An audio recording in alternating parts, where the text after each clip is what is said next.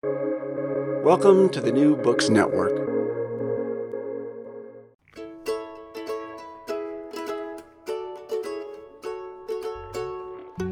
Hello from Brandeis University, and welcome to Recall This Book Collaboration Edition. I'm John Plotz. Along with our recent conversation with journalists Steve Fainaru and Mark Fainaru Wada, today's conversation with the celebrated Argentinian composer Francisco del Pino asks, among other things, what it is like for musicians and poets to make work together. Recall This Book considers itself very lucky to have the conversation with Francisco, who's a guitarist and a frequent musical collaborator from his youth, as well as a composer. You may already know his debut album, Decir. If not, stay tuned to hear a little bit and then check out the show notes to learn more. And you may also have heard his work featured at one of many worldwide festivals, among them MATA, ISCM World Music Days, St. John's Smith Square in London, Summartónar in the Faroe Islands, or Druskomanija in Lithuania. In any case, it's a joy to have him with us for this conversation today, and here we go. How did you become a composer? Like, did it was it a musical pathway for you? Was it something that started in childhood? Yeah. yeah. Long story. Um, That's okay. We have a long time. yeah, I, I, I sometimes I, I feel like I really don't know. Um, I, I don't come from a musical family, as you might call it. Um, although my mother, uh, who didn't have a formal musical training, knew a bit of everything. Um, so she had studied a bit of piano, uh, she knew a bit of music theory. So actually, she was my first music teacher in a very formal setting. But this was, I was already, uh, I think, 14 maybe. oh wow. Yeah, I, I was, you know, older. Yeah.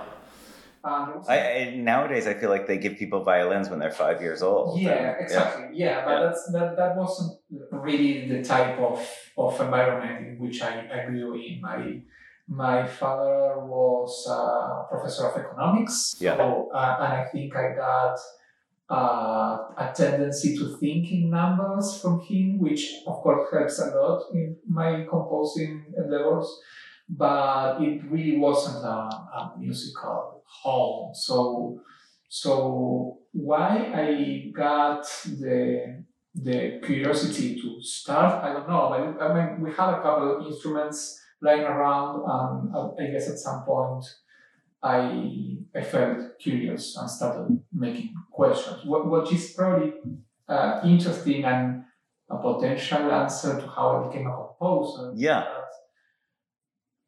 So we had a couple of things laying around, a guitar, some keyboard, you know. But I became immediately interested in knowing music theory even before I knew how to play a couple chords on the guitar. Yeah. I started since my my mom knew music theory. She knew how to read music. I would start asking questions about how things work. Yeah. So I think that's kind of uh, you know that says something for me. I, I didn't even know that uh, what a composer was at the time. Yeah. I I kind of became interested in knowing how things work even before being Yeah. able to play, which is you know Yeah, yeah. uh, kind of You, you mentioned numbers. Can I ask about math? Like, are you a mathematical person? Do you have a I mean, being in Princeton, I wouldn't call myself, I wouldn't call myself a mathematical. I, I, mean, if I think among my colleagues, I think I'm one of those who has a certain inclination to think about process, pattern, um, numeric relationships Mhm. between musical stuff. You know, uh, um, there are many ways in which you can really formalize certain parts of your process uh, through numbers, and, and I like that approach, uh, which of course I try to balance with also being really sensitive to to only what, what I hear, Yeah. what makes sense to me intuitively. But but yes, I, I yes, I'm sorry. I, that's why I said that I could trace those you know tendencies back to, to both my parents. But Yeah. but, but it's funny because none of them was actually a musician. Yeah, yeah, yeah. But can we can we follow you used an interesting word formalized to talk about math as opposed to being sensitive to what you hear. And I, I wanted to ask, and this is as somebody who I feel like I, I have some mathematical intuitions and no musical intuitions, mm-hmm. but I, I've sometimes heard people describe music as feeling like intuitively like math to them. Mm-hmm. I mean, mm-hmm. I suppose that's the Bach side of things or something that yeah. you, yeah. Is that, is that what you're describing or you're describing something a little different? You're describing math as more like the rigorous side, not the intuitive side. Um, yeah, well, I think they are connected. Uh, the rigorous side, I mean, what you call the Bach side, mm. I, I, could relate that to to rigor in music composition, but also you know rigor applied to a music that always wants to sound beautiful and, and yeah. moving um, which is for me what, what Bach represents, but yeah, um, beauty basically. Yeah, but but also a certain relation to something that is not, um, you know, like I, I don't know. I don't want to sound like super mystical. Like it, it's it's always sounding like it belongs to a place which is not human or not only human. You know, like this uh, constant question about God, I think you can also trace that with that um, tendency towards uh, symbolism and abstraction that is very, very easy to detect, especially in the in the later works, in certain uh, in the in the art, Art of Fugue, for instance, on the musical offering, there is mm. these huge pieces that are um, like uh, gifts, musical gifts yeah. God, but they are abstract pieces of music which have, for instance, no, uh, they are not written for a special instrument. They are they just exist on paper, and they are. We have so many different versions of those pieces because he wasn't thinking about a specific instrument. He wasn't thinking about the sound in that way. They are more like wow. you know uh, abstract uh, propositions in a way. Yeah. Um, so yeah, I, I think uh, mainly I I'm, I am referring to math in that sense, but also in a in a more direct way. You know, um, I like to when I'm writing a piece of music. Sometimes I will be surrounded by charts which uh, take account of how many notes I am using in this moment of the piece yeah. and to what amount I want to actually arrive at a certain time later. And I will try to find ways to formalize those processes through numeric, um, uh, yeah, so, so numeric operations. Yeah. Uh, so yeah. Uh, well, there's so much in that answer, and first of all, I'm just completely fascinated at the notion that we have these pieces that Bach was composing without necessarily a particular instrument in mind yeah. as a way of thinking about abstraction. It also makes me want to ask you about other ways of thinking about the non-human in music. Like I hope we get back and talk about whale songs and whether you're interested in them.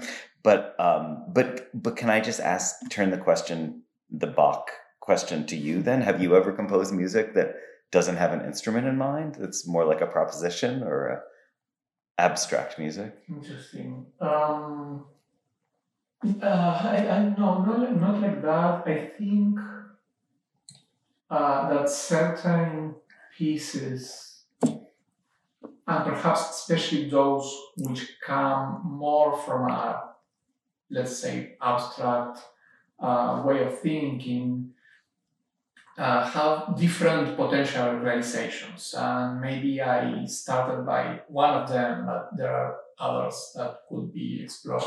You know, uh, I think if a piece was written for a, these four instruments, okay, so that maybe it could be potentially realized mm. through other medium. I don't think I I consciously composed a piece of music that has no instrumentation yeah uh, decided on my end yet uh, not that i can think of uh, yeah yeah so that also sort of brings me the question sticking with the question of the human and the non-human and this is where i think maybe the fact that i'm an english professor is relevant because i think in words and maybe not just even in words but also in narrative and plot so for me when a piece of music occupies a certain amount of time, I see it as having sequence and structure. And that as it happens, the piece of yours that I heard had extremely beautiful singing in it Mhm. and words that I could respond to because they seemed to be telling a story Yeah. to some extent. Um, how do you want to just uh, talk about how you think about that? How you think about the voice as one instrument among others, or how you think of what happens when words enter into a piece of music? Yeah, well, yeah. Do we have like what, two hours? Yeah, we have we have as much, and then we have the whales to talk about afterwards. So yeah. yeah um, i don't know um, so i started when when i was starting out my first since i also didn't come from a uh, like i said a musical family so um, it's not like i so I, I was interested in theory but it's not like um, i um, was surrounded by classical music and you know uh, that type of learning environment. I started playing guitar, playing in bands. I learned a lot from songwriters that I related to and, and with whom I worked uh, during my my teens and twenties. And so I, I would say that my, my formal composition training uh, came much later Mhm. and, and most of the things I learned, even when, again, I, I was uh, kind of a, a, a, a nerd, uh, interested in theory and all that from the from the beginning. I I was basically working in what we might say, you know, like a popular music environment and Mhm. playing in bands and learning from songwriters and arranging stuff Mm. in, uh, through my instrument, which is the the guitar, Mhm. especially the electric guitar. Actually. Mhm. So I come from that world, let's say rock or pop. Yeah. That's my my initial background. So I would say that uh, when you live there, you are mostly playing songs. Yeah. And songs have a melody which intends to be beautiful and touching. Um, Yeah. You have words. You need to have words. Yeah. Which is not the case for so many other music. So Yeah. I think that that stayed with me always, Mhm. and it's probably you know uh, uh, part of my the, my core, my musical core for, for you know forever. So Yeah. I, I I think that when I finally started studying composition in a more formal, structured way, and I got more into classical music and contemporary music, and then the abstraction became really a thing Yeah. um, uh, I think that part of what I've been trying to do is to merge those, you know, those musical sides, so the, the abstract and the physical, the, the, the abstract and the lyrical.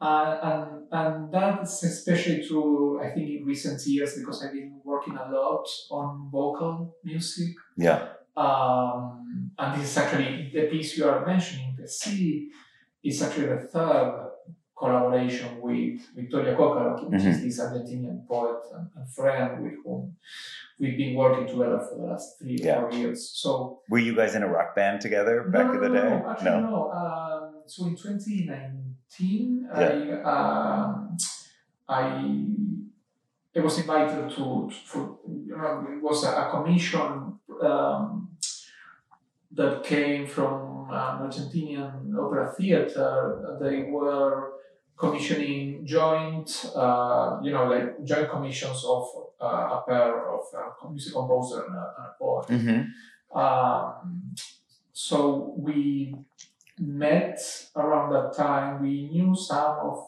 uh, each other's work from before. We, you know, the, the Buenos Aires and, and know people. Uh-huh. We actually met. The, that was in mid 2019, and and we created together this um, piece called Decir, uh, Mhm. which is Spanish for to say Yeah. or, or to tell um, which um was kind of a recital of songs and poetry, uh, 50, 50 minute show. Uh, we have music that I composed on Victoria's texts, but she was also on stage uh, reciting. Mm, It mhm. was also like a sort of a visual design, which also was portraying some of her poetry. Mhm. Um, that was our first collaboration, and then we wrote two more pieces together. One one of these is one of those is the sea. Could we listen to maybe the first one of these together? Is that okay? Because I love. Okay, fantastic. Okay, so we are going to hear uh, Decir number one, La Puerta.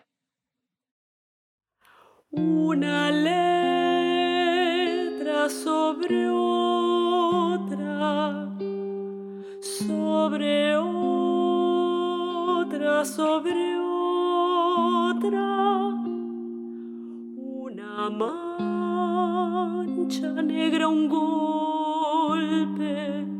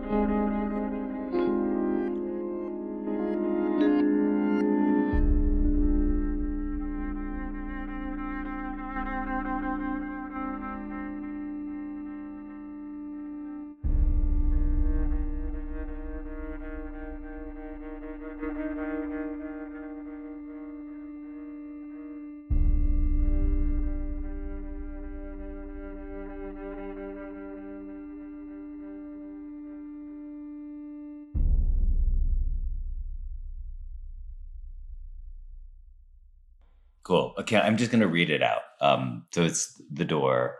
One letter over another, over another, over another. A black stain, a strike. No. One stain over another, over a letter. Now a green door, a strike. No. A melody of the blow, and through the skin, a letter over. No. No. Sounds beautiful in English too. Yeah. Yeah, actually, um, the translator is the same that uh, did the whole translation Of the sea. the sea. Oh, wow. yeah, they have been collabor- collaborating together for a while. Yeah. I think so. Um, I somehow of kind of feeling that Victoria's words sound uh, like they can be translated into English in Yeah. a very successful way because something about the rhythm of her writing, which is very synthetic, very, you know, it's very, uh, uh, it's usually based in short sentences. Yeah. It's very uh, synthetic. For some reason, it sounds to me like it could sound well in English, and it does. Yeah. So yeah, that's something interesting there. That's interesting. Can we just back up to thinking about listening to this together? Which thank you for doing that with me, especially in a compressed form. yeah. but um, what I mean, when you, what are you, um, what do you want the listener to hear in a piece like that? Like, what are you aware of when you're composing it? I know that's a huge question, but What do I want the listener to hear? I mean, again, maybe this comes back to me being an English professor and how drawn I am to the words. Mhm. So it it was actually good to sit here silently with you listening to it because it made me listen to the other instruments besides voice. Mm-hmm. But when I'm listening to something like that, the voice is so strong. You know, yeah, it yeah, Yeah, and and and I want that to be that way. I mean, I want to have the voice at the front. In a case like this, I am thinking of these pieces as songs. At least I refer to them as songs, even if they might not follow the verse chorus Mhm. pattern. But when I think of a song, I think of a piece of music that uh, is has a, a, a living voice that is singing some text Yeah. and, and that establishes a relation with the sing, with the listener in which the distance is as close as possible. You know, a song for me is something that really wants to touch the listener in a very um, yeah, like almost like that. heart. yeah, yeah, yeah, Uh, which sometimes is not the case if you listen to a, an orchestra piece, yeah, right?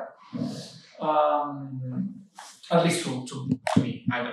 Uh, I, I can't generalize, but uh, yeah, so so that's that's one intention, and of course then comes the the problem or the challenge of translating the poetry to music, which is not only setting the words to music. Like okay, so this word will have this note. Yeah. I would write this melody for this sentence. It's more like it, it is that I have to decide if these words are going to be sung by a singer. So how do I make that translation? yeah, But there's also the whole uh, challenge of building a sonic space for those words. Um, how will that sonic space sound like? yeah, Uh, which in the end is, is a sort of an, an, a sonic echo of those words. So it's it's really, I mean, to me, it's both fascinating and terrifying uh, Mhm. because, especially with poetry, because they already have decided about rhythm and pace. and, Yeah. you know. Um, so then you step in and you layer on top of that another set of decisions. yeah, Uh, but uh, but I mean it's it's yeah it's terrifying. It's it's such a beautiful challenge that I keep Yeah. coming back to it. You know. So, do you and Victoria or another collaborator ever compose simultaneously, where the words and the music come up together? Or Almost. Uh, um, kind of, yeah. Uh, in this case, and they're not exactly uh, like uh, Lennon McCartney, who were supposed to be sitting in front of each Uh-huh. other and complete, Uh-huh. completing, you know, each other's uh, sentence with another sentence. Uh-huh. Not like that. Yeah. But at points, yeah, I mean, we try to. So this is a very long text. I think she wrote like 15 pages or something. It's, Mhm. um, and we were working together in the sense that she was writing and I was writing the music. We had, you know, agreed on what were the things that we wanted to write about Mm. and what were our common interests and I wouldn't say themes, but there were certain Mhm. ideas that were important for both of us that that would be present both in the words and the music. So then we were working together. Can you give an example? Just sorry to interrupt, but just No. it's fascinating because again, to come back to how words are representative, and then when I listen to music, it feels intimate or emotional or moving, but I can't identify what it's about. So I'd love to hear what are things that it, and it's always I mean Yeah. it's it's always this impossibility of Yeah. really saying what is Yeah. it about. But yeah, well uh, uh, I don't know if it's the most interesting uh, example, but the idea of echo was very Mm. The Oh. idea of a Yeah. thing that keeps coming back and probably seeing with different light, but especially in longer words when you have time to make ideas come back. Yeah. You know, with time to digest them. So Yeah. how a words come a word come back or a short sentence come back in a different context and how the poem plays with that. You can you always do that with music. You yeah, you can quote something that sounded 10 minutes ago and then it comes back and with, Yeah. then with a different context. And yeah, That's, that's one thing that was important for us as a sort of a technical device. Yeah. You know? Um, um, I've always loved that word. I don't know if it's the same in Spanish, but the word refrain in English yes. because it also has this sense of the verb refrain to like Mhm. hold back, you know? So it's something amazing about that quality of repetition or not, yeah, that it reiterates. It goes away and then comes back again. Yeah. Yeah, well, the, the idea of repetition is, is another one, and actually, the cover of the album is is a pattern. It's, Uh-huh. it's a glacier that is made of of patterns. Yeah. uh, and that that's that was a, a huge thing for both of us. But yeah, to come back to your question, so we were writing at the same time and meeting often to exchange ideas, you know, Yeah. and, and where we where we were, uh, each of each of us Yeah. were Yeah. uh, uh, at, uh, at a certain point. You mentioned also that you've been thinking about these video installations for a while now too, because with the sea you had that as well. Yeah. Do you see those as, um, uh, yeah, how do you see that question of like composing with some kind of visual accompaniment? Is it, Yeah, uh, as a tricky one, I would say. So first, I, I, would, I should say that for the sea, um, it's funny because they sound so similar. The sea. yeah, the Decir and the sea, yeah. Uh, and loving patterns as as we do, we Yeah. of course we were enjoying very much Yeah. that uh, uh, unintended pun. yeah. Um, yeah, so for the seed, for the album, we Yeah. had a couple of um, kind of video clips that uh, were originally part of the live presentation, and then uh, another Argentinian writer, um, sort of, uh, sort of, sorry, artist, Maximiliano Bellman, made a couple of videos that uh, for, for two of the songs, which are available uh, on the internet. Yeah. Um, and in the case of the sea, this recent work, Charlotte Mundy, the, the Yeah. singer of the piece, uh, I have to credit her for the for the video, which is Yeah. hundred percent her creation, and, and it, it, it really shows how much she embodied the, the text and, Mhm. and the musical ideas. Um, about having video uh, as part of the live performance of the music, Yeah. I, I, I I sometimes have a conflicting relationship with that because I think that video and image and music Yeah. work in such different time scales Mm. that they can either work together to build a, a really great um, impression of what's Yeah. going on, or they can completely screw a musical performance. Yeah. Yeah. You know, uh, because I really think that we perceive those times yeah, very differently.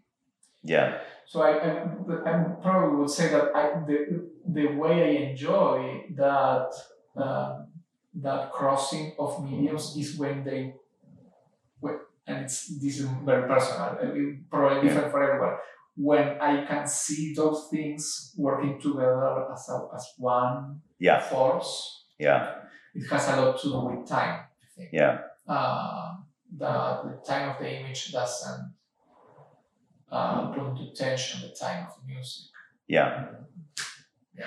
So, okay, you can totally refuse to answer this if you want, but since I do 19th century, uh, when I think about that question of the conflict or the confluence of the image and text, I think about composers like Wagner and the aspiration Yeah. to the Gesamtkunstwerk, you know, like the notion of totality. Yeah. Do you, th- it sounds to me like you're, you're kind of an anti-Wagner. You're like, you know, No, like I, you- no, no, no. I, I wouldn't say that. It's, I, I, it's just that I, I find it very tricky to achieve a really, I mean, you know, like a hundred percent positive experience in which every layer uh, is is work. It's it's really helping the point come across. You know. yeah, and I, I uh, uh, it's it's not because of me, but because of the different minds that were um, collaborating for this this uh, presentation that you you attended of, of this piece, the scene. Yeah.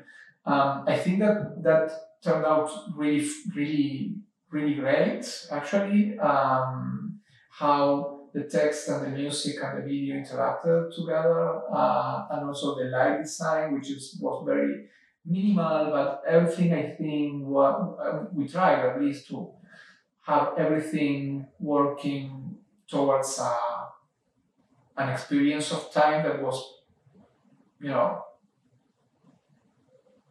at least placid, right? Mhm. To really give time for the listener to to be immersed yeah, in that. Yeah, in that scene that we were creating. Yeah, um, but um, I, I've had bad experiences trying Yeah. to, to, you know, to make four or five different mediums uh, collide. Uh, it, could it could go wrong. Yeah. Yeah. Because there's a, always the risk to you know to deliver too much information. yeah. Of course. Yeah, Uh, or the music becoming one. Uh, I won't say music. To to have one of those mediums be sort of a background for the other, or not really yeah, saying something that is important. So yeah. Yeah. So we live in this world where everybody walks around with their music in their ears, right? How does that does that relate to how you think about composition? I mean, you talked earlier about the intimacy of the lyric impulse yeah, versus like orchestral command or dynamic remoteness or something. Mm. But uh, if you you know, do you think about the fact that people are getting it, you know, right up inside their head? Or yeah. I, I myself I, I, I use my headphones all the time to Yeah. listen to the, the Spotify that I hate. yeah, Um, yeah. Oof. So what? Okay, so two different answers. One is you sometimes do what you do, which is different than the thing that you, as a consumer, right? Yeah. Uh, use like you know, Yeah. you don't necessarily write a piece of music thinking how you you yourself Sure. consume that piece yeah, with your headphones on, in, on your cell phone. Uh, I am, of course, aware of how things are, um, you know, how, how the listening experience takes place usually. Uh, sometimes the, the, it's just very sad because a lot of the detail that goes into a recording, for instance, is lost. yeah, and that's simply a thing that happens, and that it is a bit sad. uh, Like, okay, so a lot of, for instance, we were, we were listening uh, the cell phone, and Yeah. a bass drum. The frequency is super low. Yeah. Cell phones don't reproduce those Yeah. frequencies in an accurate manner, so we are losing a lot of the Yeah. body of the sound. Yeah. Um, it's just what it is, I guess. Um, on the other hand, I don't know, being able to access to so many. Maybe this is not related with your question, but the, the amount of access that we have and the portability, of course, it's it's positive in, in so many ways that Yeah. we couldn't only complain about music and cell phones, but yes, it's it's it's sometimes a bit Yeah. yeah like a, a lost oppor- opportunity when you listen to a piece and had a lot of care in being how it was recorded and then those details are not really there for for, for many listeners. Yeah. So, Francisco, I have one final question for you, which is just where do you see your own composition practice headed? I mean, do you have a vision of sorts of things you want to do in the short term, medium, long term? I have to come up with a dissertation. so- Okay. so- um, I I don't know. I know that uh, so uh, like I said, I've been writing a lot of music for voice recently. So Yeah. that means thinking a lot about text, thinking a lot about poetry, how those medium mediums differ, how to, to what extent they are similar, the translation from one to the other. And that, uh, along with the a, a type of collaborative work, a type of collaboration in which you know there is in this case a poet present, but could be a visual artist present. That's a world in which I like to live. Uh, probably more than just writing a piece in complete isolation in my studio uh, for whatever instrument it is. But you know, it, it's uh, of course I do that, and we probably keep doing that. But being immersed in a collabora in a in a composition project that involves more people, different ideas on how to deal with time, sound, image. Yeah. It's it's a space that I love uh, um, taking part Yeah. into. So I will probably love to explore Yeah. more. So, so is it fair to say your teenage years as a rock and roller left left the mark on you? Like, Absolutely, and, and I, I the other day I, I was uh, chatting with a colleague uh, in, the, in the department. I, I we, we said the same. Like you became a musician because you loved what the feelings that Yeah. music gave you, but Yeah. you were also wanting to spend more time with these dudes, Yeah. your friends, uh, Yeah. because uh, of how they were as a musician, but also because of how they were as a person. So Yeah. maybe the music we can figure out the music later, but we want to spend more time together. yeah, And in a funny way, 20, 30 years later, that comes back as uh, as a will to spend more time doing things that are not only your own, but more like a, a more complex body with different minds involved. And yes, definitely. Yeah. I- actually think that's a beautiful personal connection to end on because I I said that I don't know anything about music and it's true, but in college the most important thing I did was I was on the radio station Uh-huh. and I was on the rock and roll slash punk rock Yep. record hospital it was called. Yeah. And it's what you just described of like wanting to spend time with that bunch of guys and girls, you know, just like that was my group, that was my community. And now for you know whatever it is 30 at least 30 years later probably 40 if i calculated it out but let's say 30 let's say 30 Yeah, yeah. um, you know uh, 30 years later is that i like spending time with other people talking about poems and talking about novels in the same way that we used to talk about songs. So, music, talking about music, like explaining why we loved or arguing about what we loved and why we loved it, probably is what gave me the vocabulary for what I do now, which is, you know, Yes. the same thing with art, artwork. So, Yeah. so that's that's nice to think about you know that way in which the things that we do when we're say 15 to 25 every one of those years hits us so deeply we just don't know how you know it's clearly forming us but it might take two decades to figure out Yeah. what the formation is Yeah, yeah, yeah, and you, and you, you never know at, at, at that moment. You always Yeah. know, like looking back. But I mean, I don't know. I am enjoying realizing that that happens. It's it's. Uh, I don't know. It, it, in a way, it makes the universe makes more sense, right? yeah Uh, and and and of course, those formative years are also you know it's your history, your family's history, and, and yeah whatever you are doing, creating in this case, uh, finding that that has a connection to those roots is, is to me is very moving and, and an influence. You know, it's it's it's it's a way of also thinking forward. Yeah. So what do I do with this? Because this is Yeah. really important to me. Yeah So I I have to pay attention and listen and, and do do something with this. Yeah. So Cool. francisco thank you so much for taking the time to talk with me it was a great pleasure Thank you again for having me. It's Yeah.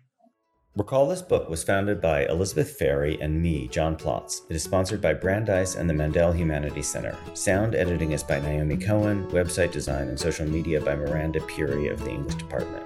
We're eager to hear your comments, criticisms, and thoughts. If you liked what you hear, please subscribe, rate, and review us on Apple Podcasts or wherever you get your podcasts. From all of us here at RTB, thanks for listening.